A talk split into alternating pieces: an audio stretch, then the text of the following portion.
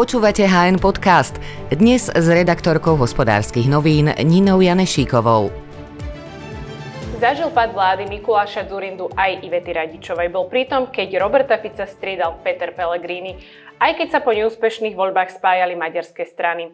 Ako sa pozerá na aktuálne politické dianie, či prinesú predčasné voľby návrat Mikuláša Zurinda do politiky, alebo Roberta Fica do čela vlády sa budem dnes pýtať bývalého politika Belu Bugara. Dobrý deň. Dobrý deň, prajem. Uh, Začnem tak trošku e, historicky, sa pozrieme o pár rokov dozadu, keď ste po voľbách v roku 2016 skladali mm-hmm. vládu so, so Smerom a s SNS, tak pár mesiacov na to ste povedali, že to nelutujete. Budem vás citovať. Mm-hmm. Vidíme, že keby vznikla iná vláda, dnes by už neexistovala. Ako sa dá vládnuť s ľuďmi, ktorí len vyvolávajú nenávisť? Mm-hmm. To ste vtedy naražali na Igora Matoviča ano. a Richarda Sulika. Uh, hovoríte si dnes, že vám čas dal za pravdu? Však samozrejme môžem to povedať, ale to pre Slovensku nič nebude znamenať, lebo tí ľudia sú tam a ja si myslím, že škodili veľmi veľa Slovenskej republike a, a hlavne povedzme občanom, hlavne samozprávam a mohol by som takto pokračovať ďalej. Nie je dôležité, že či som mal pravdu, alebo som nemal pravdu. Dôležité je, že bohužiaľ, ja som to predvídal, ale iní nie. Však pamätáte sa na ten eh, môj známy výrok, uh, a pritom ja som kresťan, uh, povedať, že medzi smrťou a Matovičom si vyberiem radšej smrť, to je veľmi tvrdé, ale bohužiaľ dnešné, dnešné tie udalosti z posledných troch rokov fakticky dokazujú, že s tým sa nedá. Uh, sme momentálne viac ako mesiac po vyslovení uh-huh. nedôvery vláde premiéra Eduarda Hegera. Uh, koalícia si stanovila termín predčasných volieb na 30. Uh-huh. septembra s odôvodnením, že len na tomto dátume bola zhoda. Vy tomu termínu ako rozumiete? Dá sa to vykladať hoci ako keď chcete. Napríklad bola na tom schoda len preto, na tom 30. septembri, lebo niektorí poslanci ešte chceli zobrať poslanecký plat, ktorí už v živote nebudú poslancami. Dá sa to aj tak, že asi sa to dostane do histórie, novodobej histórie Slovenskej republiky, že padne vláda a povedzme Premiér padnutej vlády hľadá 76, aby mohol dovládnuť. to je nonsens. To nikdy vo svete také nie, nie, niečo, kde je demokracia, aspoň na takých základoch, e, neexistuje. To znamená, že ja to lutujem, ak padne vláda, čo najrychlejšie musí odísť a nehovoriac o tom, že ak teda budú predčasné voľby v septembri, nastúpi ďalšia vláda v októbri niekedy, nevieme kedy, no kto pripraví, pripraví teda rozpočet? Súčasná vládna koalícia, v úvodzovkách vládna koalícia, no padnutá vláda. Bude to vyhovať budúcej vláde.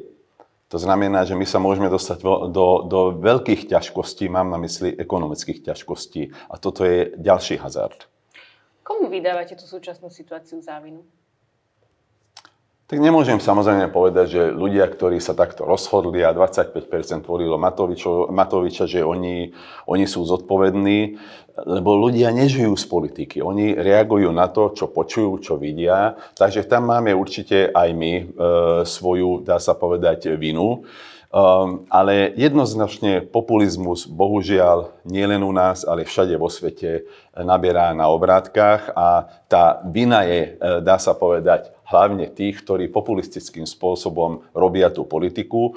E, niečo tvrdia pred voľbami a po voľbách to už neplatí. Pamätáte sa napríklad, že naši ľudia ako Matovič v roku 2010 napríklad kritizoval, že na okresné úrady sme dosadili vlastných ľudí. A to dodnes tvrdím, že to sú predlžené, dá sa predlžené ruky vlády a hlavne vládnych uznesení. A on vtedy kričal, že toto to nie je normálne. Skúste teraz sa pozrieť, ešte aj zákon zmenili. My sme nemohli odvolávať napríklad ľudí, ktorí boli na úrovni sekčných šéfov na ministerstvách alebo pod. Zmenili zákon, Pomaličky už aj vrátnika môžu odvolať, dokonca už boli aj prípady, že aj vrátnika vyhodili. Uh, vy tu spomínate teda ten váš výrok o smrti Matovičovi. Uh, Podobne sa vyjadroval možno aj Alois Hlina, ktorý teda spomínal uh-huh. na nejakú ich príhodu z minulosti spred 10 rokov, ako chodili tým karavanom a že tam vlastne zistil, že čo je Igor Matovič zač. Uh, máte pocit, že teraz už bude ten jeho koaličný potenciál úplne nulový?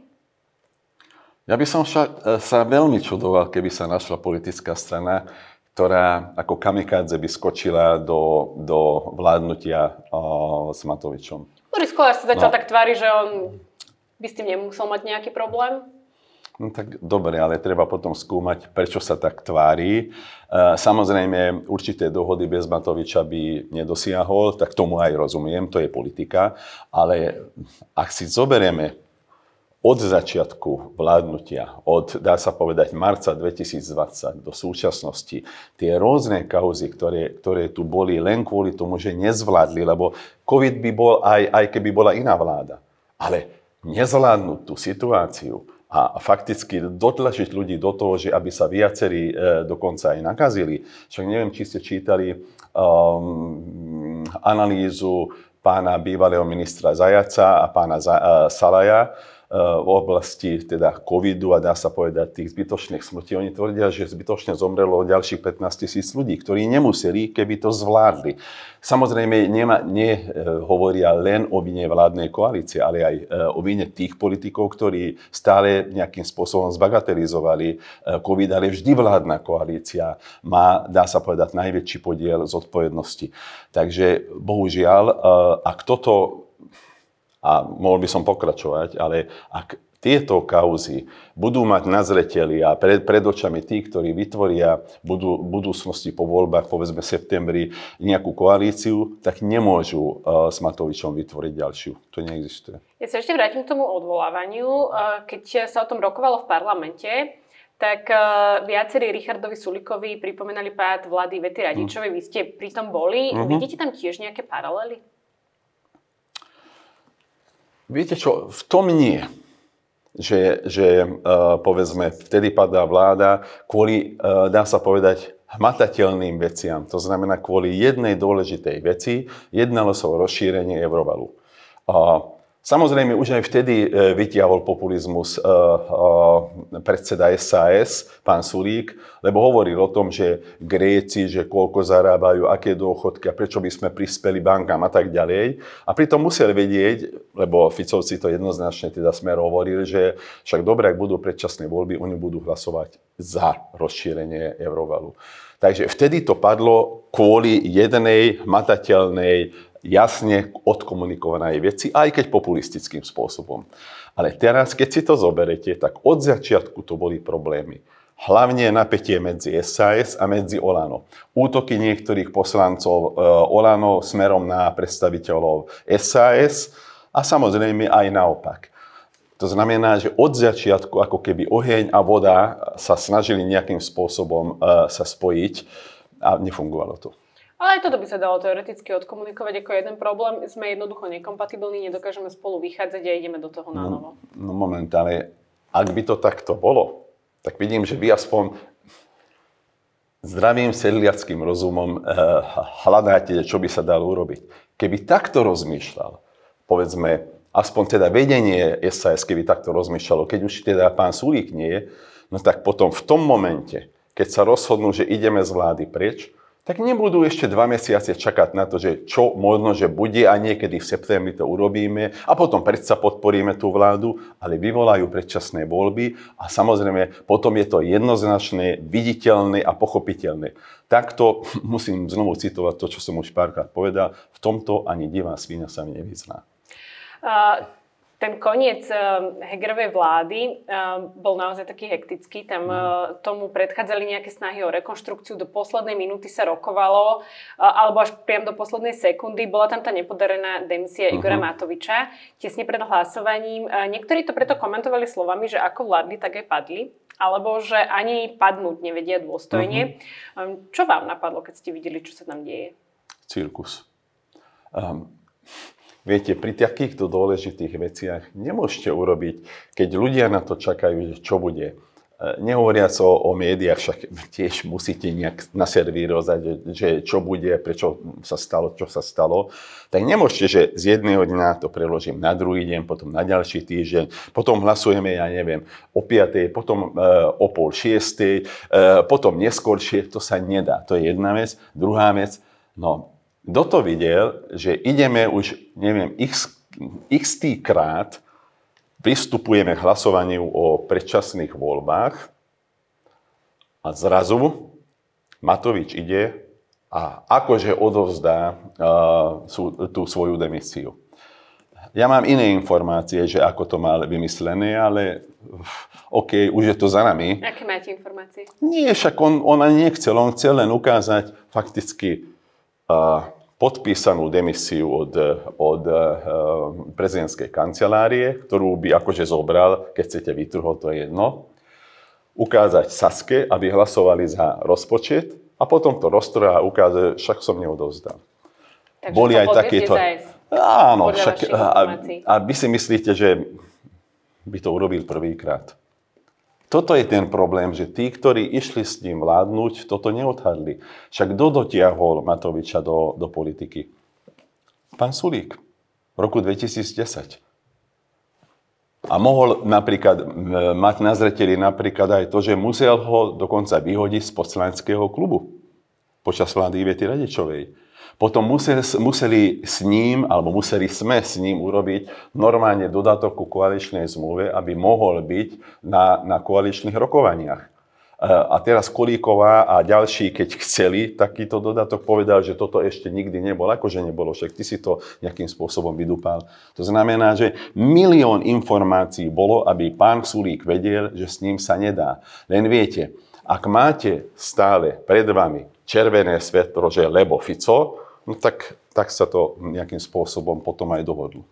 Rozmýšľam, ako to mohlo byť realizovateľné, to, čo hovoríte, ten eh, nejaký podvod Igora Matoviča na Richarda Sulíka, keďže eh, o rozpočte sa hlasovalo až o týždeň neskôr, ako sa hlasovalo o páde vlády.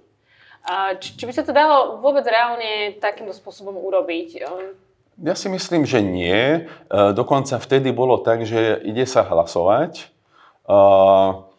a potom myslím si, že e, vedenie parlamentu alebo predseda parlamentu sa rozhodol, že až o 30 minút, tak to nemohol ututlať, lebo z prezidentskej kancelárie samozrejme tá informácia ide okamžite von. Takže viete, ale na to musíte mať hlavu e, pána Matoviča, aby ste to mali všetko v hlave nejakým spôsobom úvodzovkách usporiadané. Ja nechcem rozmýšľať jeho hlavou, nemá to ani význam. Jedno isté, že ten marazmus, ktorý tu prežívame, hlavne je jeho vinou a samozrejme vinou aj tých, ktorí e, nevideli, nevedeli alebo nechceli vedieť, akým spôsobom on robí tú politiku. O tom dianí v Národnej rade uh, viacerí politici a novinári hovoria, že to je to najhoršie, čo tam zatiaľ bolo. Vy ste tam strávili 30 rokov, tak môžete to potvrdiť? Áno, a dokonca aj ja sa mýlim, bohužiaľ, keď som bol ešte vo federálnom sromaždení poslancom tie dva roky prvé, tak videl som tam niektoré vystúpenia poslancov za SNS. Tak som si povedal, že títo keď vymrú, lebo to boli starší ľudia, že už to bude lepšie. No bohužiaľ, už je to horšie. A teraz nemám na mysli tento parlament. Mám na mysli, povedzme, 5-10 rokov dozadu, stále je to horšie a horšie. Samozrejme, môžeme nadávať na sociálne siete, lebo aj to k tomu prispelo, že neviete nejakým spôsobom identifikovať, ktorá, ktorá informácia je pravdivá, pokiaľ nie ste v tej politike a ktorá je e, po prípade falošná. Ale to, čo momentálne sa deje v parlamente, viete, že to je katastrofa. Ja viem, dostali sa tam poslanci, ktorí mali byť len tak, dá sa povedať, ako, ako doplnok na kandidátke politických strán. Ani Matovič ne, nepočíta s tým, že bude mať 25%. Však on aj sám povedal, že oni všetkých nekontrolovali. Dostali sa tam poslanci, ktorí, teda ľudia, ktorí sa stali poslancami a dá sa povedať, určitým spôsobom kazia aj oni, nielen pán Matovič, tu dá sa povedať v úvodzokách, môžeme hovoriť niečo o morálke v parlamente. Ideme teraz každopádne do kampane. Viacerí Mhm. hovoria, že bude ostrá, priam až špinavá. Toto očakávate aj vy? Ja si myslím, že áno, tak ako špinavým spôsobom niektorí komentovali všetko a v úvodzokách vládli, takisto budú pokračovať a dokonca stále to bude o tom, že vráti sa mafia, stále to bude o tom, že rozkladnú všetko a škoda. A V minulosti predčasné voľby vyhrali Vladimír Mečer alebo Robert Fico. Mhm. Aký je váš typ do týchto volieb? Viete mi povedať, že po prípade, ktorá politická strana ešte nejakým spôsobom a, môže vzniknúť, po prípade stať z popola, ak to môžem takto povedať. Máme ich niekoľko, budem sa aj na ne pýtať. O, OK, len nevieme. Ak sa budete pýtať napríklad na modrú koalíciu, no nevieme. Viete, prečo nevieme? Ja to použijem ako príklad. Určite si pamätáte na novú väčšinu. Ja som bol vtedy opozičný poslanec a keď som videl za pánom Lifšicom tých mladých ľudí, kde boli odborníci, právnici, e, lekári, odborníci vyslovene, mladí ľudia, hovorím, tá strana asi, asi bude veľmi dobrá. No ale keď tí ľudia dajú len štafáč a nerobia a to je tá mravenčia práca, že 10 krát vystúpite s nejakým odborným problémom a možno, že raz sa to objaví v novinách. Ale aj tak to musíte robiť, hlavne keď, keď nie ste v parlamente, lebo keď ste v parlamente, máte väčšie možnosti. No ale nakoniec z tej novej väčšine okamžite vznikla nová menšina. Práve kvôli tomu, že tí ľudia e, neboli aktívni. Aj teraz pán Zurinda mal za sebou 20-30 ľudí. Ja ich nepoznám. Ako som čítal, väčšina uh, ani médií ich nepozná. To znamená, že očakávame a očakávam aj ja, že ako sa prijavia. Ak sa neprijavia, tak to bude len pán Zurinda a možno, že pár ľudí, ktorých ešte môže získať, ale to je málo. Na dnešnú dobu je to málo. Vy ste sa v minulosti viackrát vyjadrili, že vy nejaký návrat uh, nechystáte, mm. takže to stále platí. Platí, však akurát včera som sa vyjadril, už neviem, kto sa pýtal, hovorím, že viete čo, to ja svoju cierku keď bola malá, ani raz som nevedel prebaliť, lebo som bol stále preč. Teraz svoju vnúčku, ktorá ešte nemá dva roky, denne aj dvakrát. Aj teraz som utekal od nej. Za chvíľku ju prebaľovať možno nebude treba, takže možno, či by ste si potom nenašli ten čas na návrat. Nie, nie, nie. Viete čo? To nie je len o prebalení, to je, to je o tej radosti, vidieť, ako pomalečky vyrastá. To je o tom, že čo sa od vás naučí, ako, ako je lipnutá, povedzme, na mne a tak ďalej a tak ďalej. A 30 rokov v politike, ja si myslím, že to stačí a môžem povedať, že uh, aj čo sa týka chrbtice, však som bol operovaný na chrbticu poslancov v parlamente, som ukazoval aj Olaňákom vtedy ešte, že pozrite sa, ja spomám dokument, že mám chrbticu, je to odfotené podľa ktorých poslanci nemajú. Ani odfotené, ani chrbticu. Um, samozrejme, aj, aj to necháva určité stopy uh, na nervovom systéme. Um, predsa to je obrovské napätie. Ak si niekto myslí, že idem do politiky, sadnem si, budem stláčať gombiky, tak v živote z, ne, z neho nebude politik. To je o tom, že každý návrh musíte preskúmať, ale nielen prečítať, čo za tým je. Však aj mňa párkrát takto prekabátili, dokonca aj vlastní ja som si myslel, že majú pravdu a potom sme zistili, že to nebolo o tom, čo oni hovorili, ale úplne o niečom inom. Prejdeme sa ale k tomu Mikulášovi Zurindovi. Ako vy vnímate tú jeho iniciatívu? Tak rozumiem tomu, keď hovorí, že predsa nemôžeme Slovenskú republiku nechať len tak na pospas. E, treba, aby tí, ktorí po prípade e, vedia spájať a majú určité skúsenosti s vládnutím, aby ukázali, že, že sme tu. Len, len viete, uh, ja si myslím, že tá doba, bohužiaľ, je, je absolútne iná.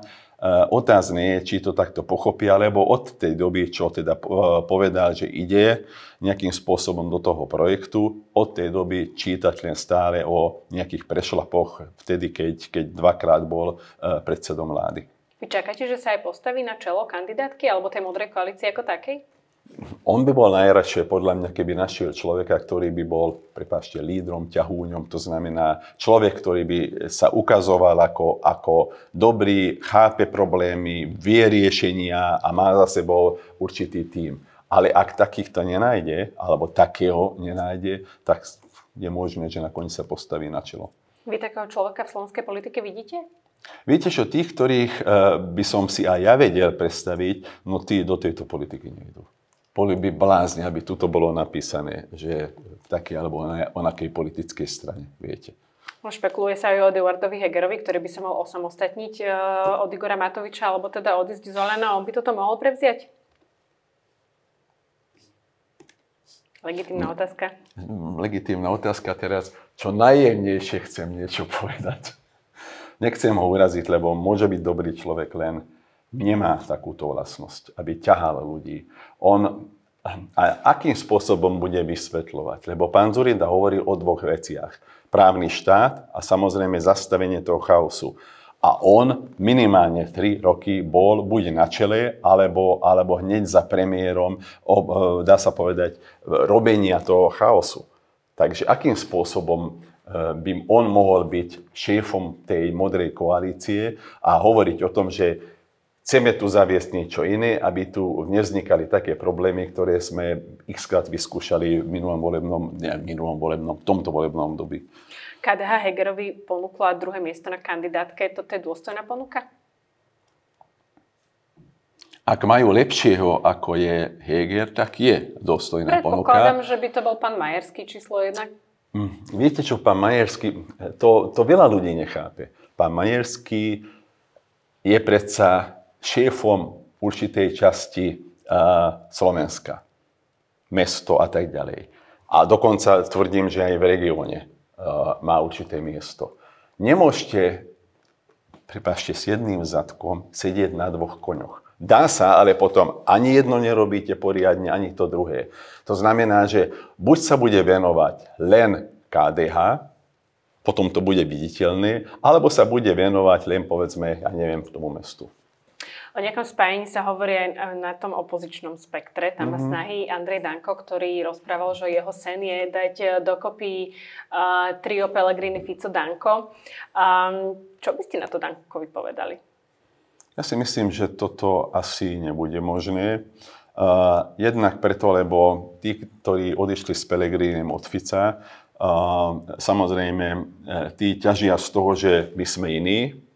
Uh, Neviem si predstaviť, že by došlo pred voľbami k nejakému spojeniu, povedzme, Fica Pellegrinio, či pomocou Danka, alebo bez pomoci e, pána Danka. Rozumiem mu, že, že takýmto spôsobom, keď vidí to možné spájanie na tej druhej strane, že chce znovu sa dostať do politiky, ale e, ja si myslím, že toto takto možné nie je.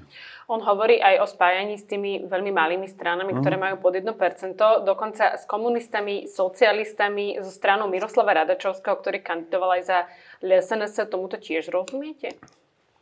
Rozumiem aj tomu, keď niekto hovorí, že malé strany, ktoré môžu získať 1% alebo menej, to sú stratené hlasy, takže chcem ich spájať. Len nemôžete z toho urobiť myšung, guláč, ako chcete. A to znamená, že Niečo sa dá spojiť, niečo sa nedá spojiť. Nemôžete takých, ktorí povedzme absolútne sú na ľavej strane, ešte poviem to tak, že na radikálnej strane, e, s takými, ktorí sú umiernení. Lebo aj jedni e, si pokazia svoje meno, aj druhej. Ja som sa ešte na ten váš potenciálny comeback pýtal aj preto, lebo teda Mikuláš Zurinda hovorí o, o spájaní tých občianských demokratov a mm-hmm. toto spektrum, ktoré je tiež dosť roztrieštené. A vidíme, že sa nedarí ani maďarským stranám. Tak či náhodou ste nezacítili potrebu sa do toho osobne vložiť? Hm. Pozrite sa. Ja som povedal od začiatku. Dokonca som pomohol na poslednom uh, sneme uh, Mostu Híd, že ja si myslím, že iná šanca nie je. Skúsme uh, byť nápomocní pri, pri vytvorení tej jednotnej strany aliancie. Uh, len viete, keď predseda strany e, vám odkáže, aby ste už nechodili medzi ľud, keď predseda strany vám odkáže, že, a mám na mysli pána Forova, e, že e, nepotrebujeme vaše rady a tak ďalej, no OK, na čo by som sa snažil nejakým spôsobom tam ísť, to je jedna vec. Druhá vec, no nemohol, nemohol by som, aj keby som chcel, nemohol by som byť v strane, ktorá 1,5 roka sa háda, akým spôsobom vznikne z troch strán, dohodnú sa na troch platformách a Berejni pred rokom okamžite chce zrušiť platformy, lebo potom bude mať väčšie slovo. No, to, to nie je možné. Alebo teraz. Uh, pred týždňom, alebo kedy uh, tá platforma SMK sa rozhodla, že chcú zmeniť názov aliancie. 8 mesiacov pred voľbami. To znamená, že ak júli musíte odozdať kandidátku, tak február, marec, apríl, má, jún, 5 mesiacov pred tou tvrdou kampaňou, namiesto toho, aby sa starali o to, aby sme mali, aby teda mali jednotný názor na najdôležitejšie veci. Namiesto toho mm, vyvolávajú zbytočné problémy, lebo nie všetci, nie každá platforma s tým bude súhlasiť. Ak tam dajú napríklad ten názov, že je Maďarská aliancia, v tom momente môžu zabudnúť napríklad na tých Slovákov alebo na, tých Rusinov, ktorých e, sme donesli my, alebo teda naši e, z Mostu Híd. A nie je práve problémom tej aliancie to, že je tam viacero platformiem, ktoré potom mm. vystupujú samostatne a volič si z toho nevie nejakým spôsobom vybrať? Ja viem, že e, predseda fóruma nebude mať v láske, lebo toto stále hovorím však. A ja som sa stal predsedom v roku 98 SMK. SMK vzniklo z troch stán. Vytvorili sme tiež platformy. Ale ako predseda som zažil x krát. Ja som bol predsedom aj predtým MKDH, Maďarského kresťanského demokratického hnutia. A keď sme sa zlúčili, tak tí moji bývali z MKDH, že budeme to takisto robiť. Nie.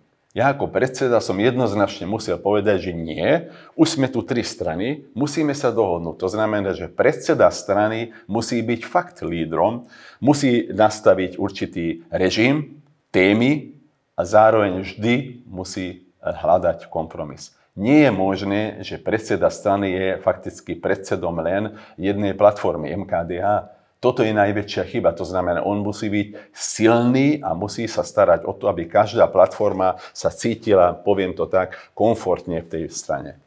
Žolt Šimon pred pár dňami povedal, že SMK odmietlo uh-huh. spoločnú kandidátku Aliancie a Maďarského fóra. Toto je tiež chyba?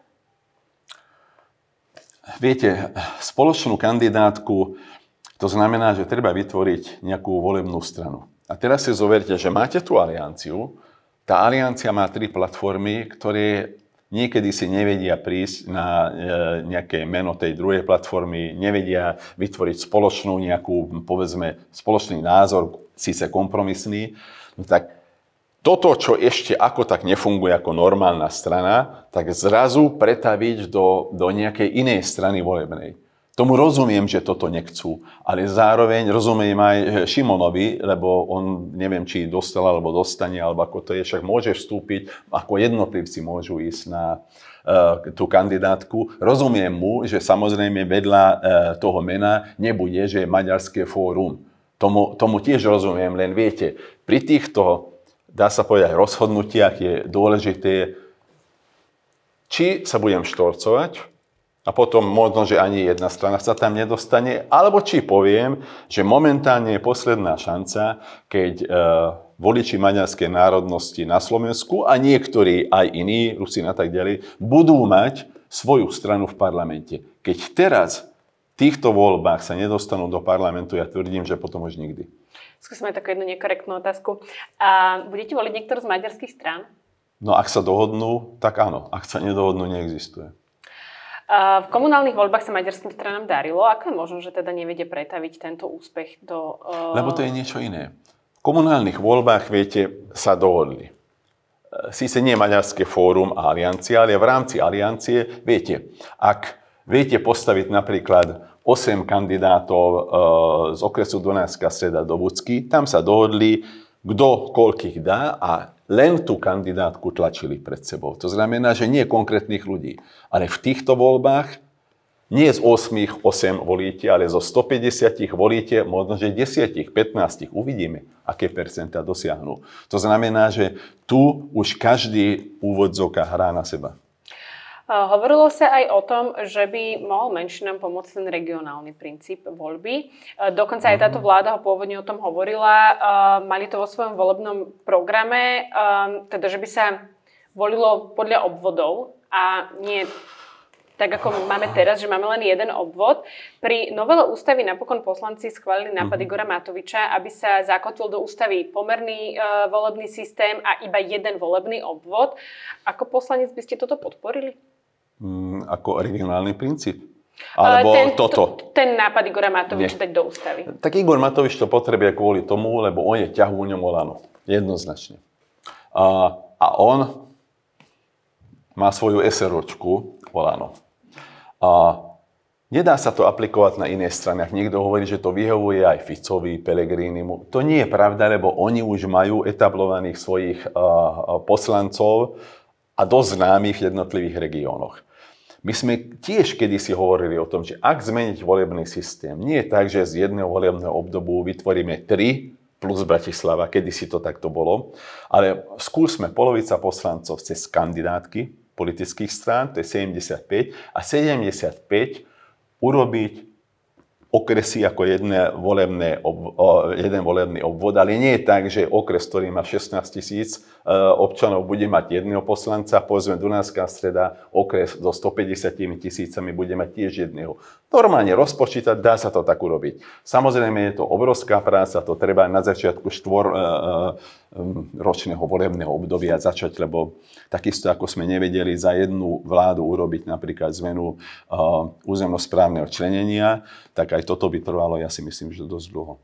V tomto sa celkom vzácne uh, zhodnete s poslancom Derdim Dimešim, s ktorým inak nemáte uh, taký dobrý vzťah, lebo sa navzájom sa viete kritizovať, takže je toto jediná vec? Viete čo, ja sa nepozerám na to, s čím sa dohodnem s ním, ale ja sa nepotrebujem s ním dohodnúť. Ja ho nepovažujem za človeka, ktorý je osočený, povedzme, maďarskej, maďarskej menšine. Všimnite si, že vyťahne nejaký problém a dojde štátne občianstvo, kritizuje, povedzme, saskarského ministra zahraničných vecí, ale vlastného ministra vnútra z Olana e, ani nespomína. Pritom minister vnútra mal položiť takýto návrh zákona. E, my sme sa pokúsili xkrát to zmeniť, nedalo sa kvôli Matovičovi. Neviem, či si pamätáte, vláda Ivety Radičovej dala do parlamentu návrh, podľa ktorého každý môže mať hoci koľko občianstiev, pokiaľ chce, ale nesmie pracovať e, v ozbrojených zboroch, e, zboroch nesmie robiť na takom mieste, kde by sa dostal e, tajným informáciám a tak ďalej.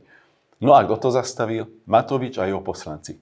Dva hlasy nám chýbali. Takže toto nevie? Nevie. Len on potrebuje takýmto spôsobom upriamiť na seba pozornosť. Potom hovorí o Benešových dekrétoch. A nevie, o čom to je. A hlavne, že o tom hovorí. Samozrejme, z toho nikdy nič nebude, lebo na to slovenská spoločnosť nie je pripravená. My sme sa snažili ich skrát. Nedá sa. Ale on to vyťahne, lebo vie takto určitým spôsobom na seba naviazať a poviem to tak, radikálnejších mladých Maďarov z SMK. Takže to je problém. SMK a jeho. Očakávate, že by sa k ním mohol pridať? Áno, dokonca e, platforma SMK to aj chce. Pretože napríklad včera som sa s ním stretla v parlamente a on nám hovoril e, novinárom, že teda ak bude kandidovať v nadchádzajúcich parlamentných voľbách, tak to bude na kandidátke Oľano. Veríte tomu? ja jemu neverím vôbec nič. Bohužiaľ. Keď sme tu hovorili o teda nejakých jeho, jeho nápadoch, ktoré priniesol, tak ja som si spomenula na jeden a to bol e, v súvislosti s voľbami taký, že by menšinové strany mali iba 3% kvorum na to, aby sa dostali do parlamentu. Neviem, či keď ste toto zachytili, čo ste si o tom pomysleli? Kedy si sme sa snažili o to aj my, ešte v SMK. To znamená, to už dávnejšie. No, nedalo sa. Nechceli, lebo to je pozitívna diskriminácia menšín. E, samozrejme to nechceli väčšinové politické strany, lebo hovorili, že ak, tak pre všetkých, ale potom by v parlamente bolo toľko malých strán, že nakoniec uh, ťažko by vznikala povedzme nejaká akčná, schopná vláda. Uh, preto sme chceli len pre menšiny, len, len sa nedalo. Tak ale vy ste ukázali uh, ešte v minulosti, že ste sa dokázali dostať do parlamentu s menšinovou stranou alebo so stranou, ktorá mm-hmm. zastupuje menšiny a nepotrebuje 3% kvórum na to. No dobré, ale to nie je len o, povedzme, Maďaroch na Slovensku. To je aj o iných. Napríklad, ak by sa spojili, ja neviem, Rusiny, možno, že s ďalšími, tak tiež by vedeli dosiahnuť slušné percento. Takto sú roztrusení v rôznych stranách. Ináč toto isté môže čakať aj, aj Maďarov, ak sa teraz nedostanú do parlamentu. A ešte na záver by som sa opýtala aj na prezidentské kandidatúry, ktoré tiež očakávame, že prídu v tomto mm-hmm. roku. Vy ste v tých posledných kandidovali. Áno, chcel som pomôcť strane, nakoniec ani sebe som nepomohol, ani strane. No, miliť sa je ľudské. Um, takže chápem tomu správne asi, že tento úmysel už tento rok nemáte. Určite nie. Alebo v ďalších voľbách. Do aktívnej politiky ja nie. A koho ešte očakávate, že by mohol zabojovať o prezidentský palác? Ja počúvam, nie, niekedy sa píše o pánovi Žilinkovi, neviem si predstaviť. Tento najnovšie poprel, že teda no, však ináč ja, si, ináč ja si tiež myslím, že urobí by obrovskú chybu, keby, ale to je jeho rozhodnutie. Uh, predpokladám, že pani prezidentka Čaputová určite sa bude snažiť, hlavne teraz, keď nemusela tú vládu odborníkov, úradníckú vládu, lebo to by jej škodilo, lebo úradnícka vláda samozrejme by niektoré veci nevedela pretlačiť cez parlament a to by bol ďalší problém, chaos, keď chcete.